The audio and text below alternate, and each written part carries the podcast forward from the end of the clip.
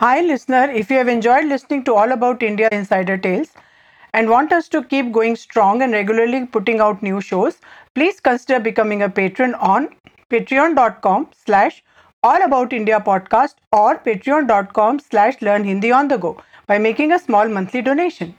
Every dollar helps and allows us to focus solely on bringing you fascinating little known stories about India.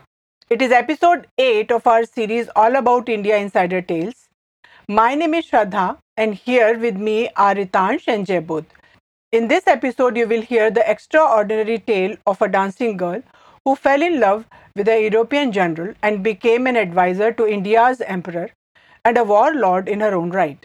Later, she became the Catholic ruler of an Indian princely state who established a cathedral in the heartland of the Indian state of Uttar Pradesh.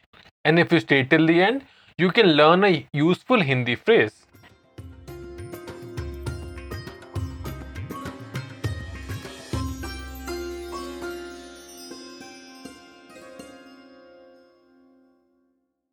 You can also listen to the Hindi version of this episode, which includes some Hindi expressions and their uses. And you can download the Hindi version's transcript as well as a detailed worksheet based on that podcast with more vocabulary from patreon.com slash all about India podcast or patreon.com slash learn Hindi on the go.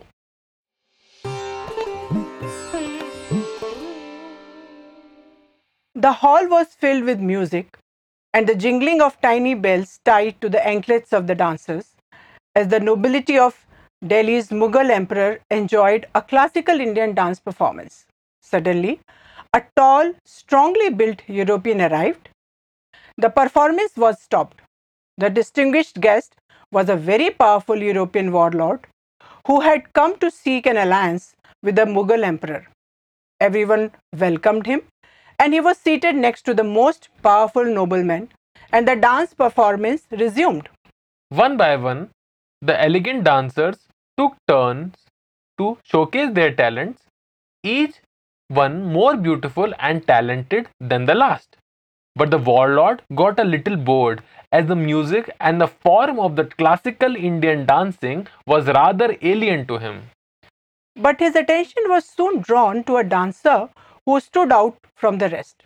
She was young, very fair and beautiful, with long black hair and bright black eyes.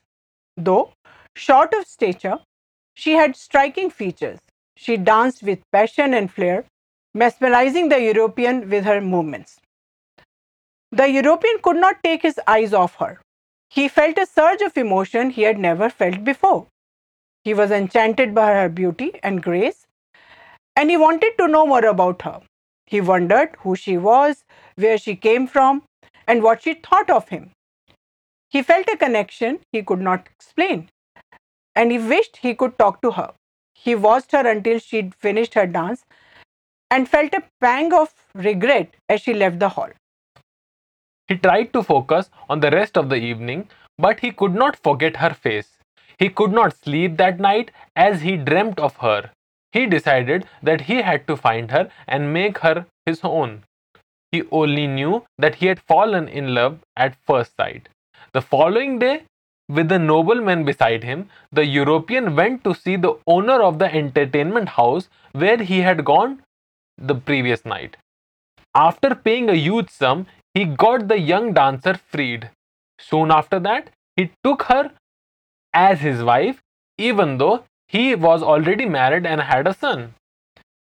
The European warlord was Walter Reinhard Sombre, whom Indians would call Samru.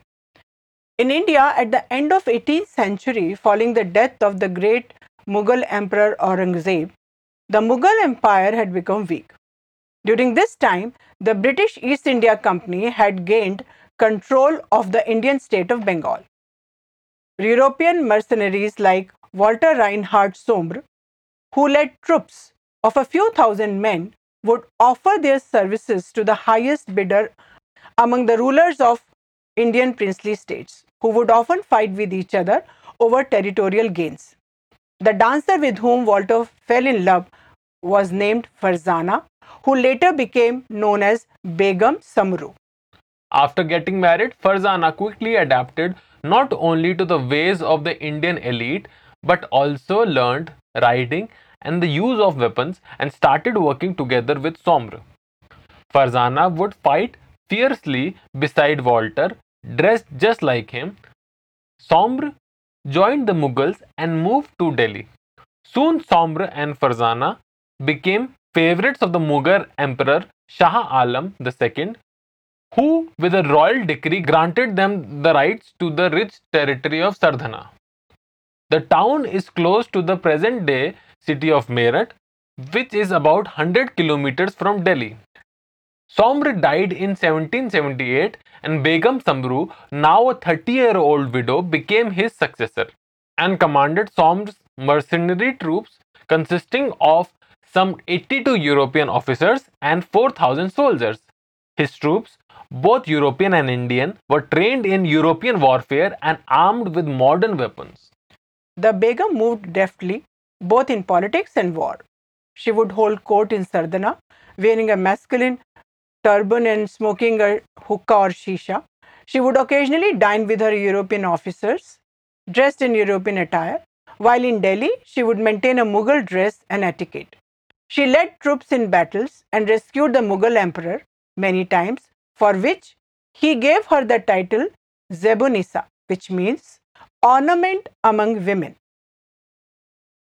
The Begum was a skilled diplomat and negotiated many deals for the emperor.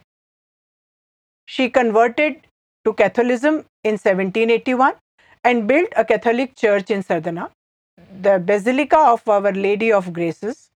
Begum Samru ruled over Sardhana until she died on the 27th of January 1836 at the age of 83.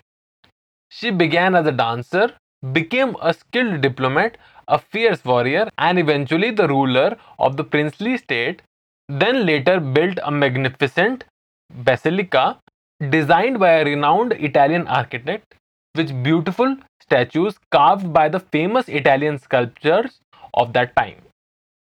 Now I'll tell of an incident related to Basilica of Sardhana. It was 2001 our family went to Sardhana to visit Shraddha's uncle who was working there in a residential school. The road to Sardhana cuts through lush green sugarcane farms. As we entered the town, we saw the 10 foot high walls of the church estate of Basilica of Our Lady of Graces. The basilica is about 200 feet long uh, with high central dome over the main altar. While visiting the basilica, I suddenly recalled the fascinating tale of Begum Samru and Reinhardt, which was told to me by a German. He was a musician whom my father, a poet, a polyglot, and teacher of several languages, brought to our house in 1978. The musician was descendant of Reinhardt and was in Jaipur because of an ongoing legal dispute over the claim to a property located in Bharatpur district of Indian state of Rajasthan. A mansion called Samru Haveli situated on 5 acres of land. The mansion was built by Reinhard while he was working as the military general for the ruler of the princely state of Bharatpur in the late 18th century. Oh, yes. I also remember the basilica with its beautiful statues. Sardhana is the least likely place for such a magnificent church, the area having almost no Christian population. Shall we give the listener a Hindi phrase? Sure, let's give them one. Here we go.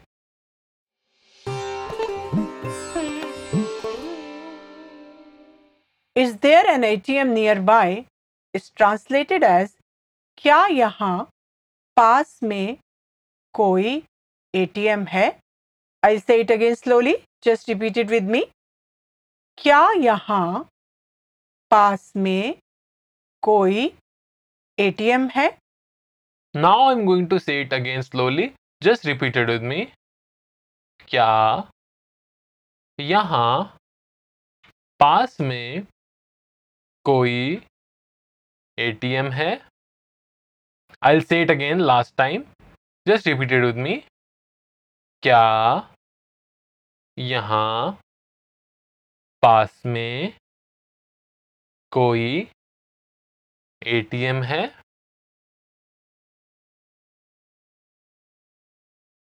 We hope you have enjoyed this podcast. Did you know we have a Facebook page? That's right.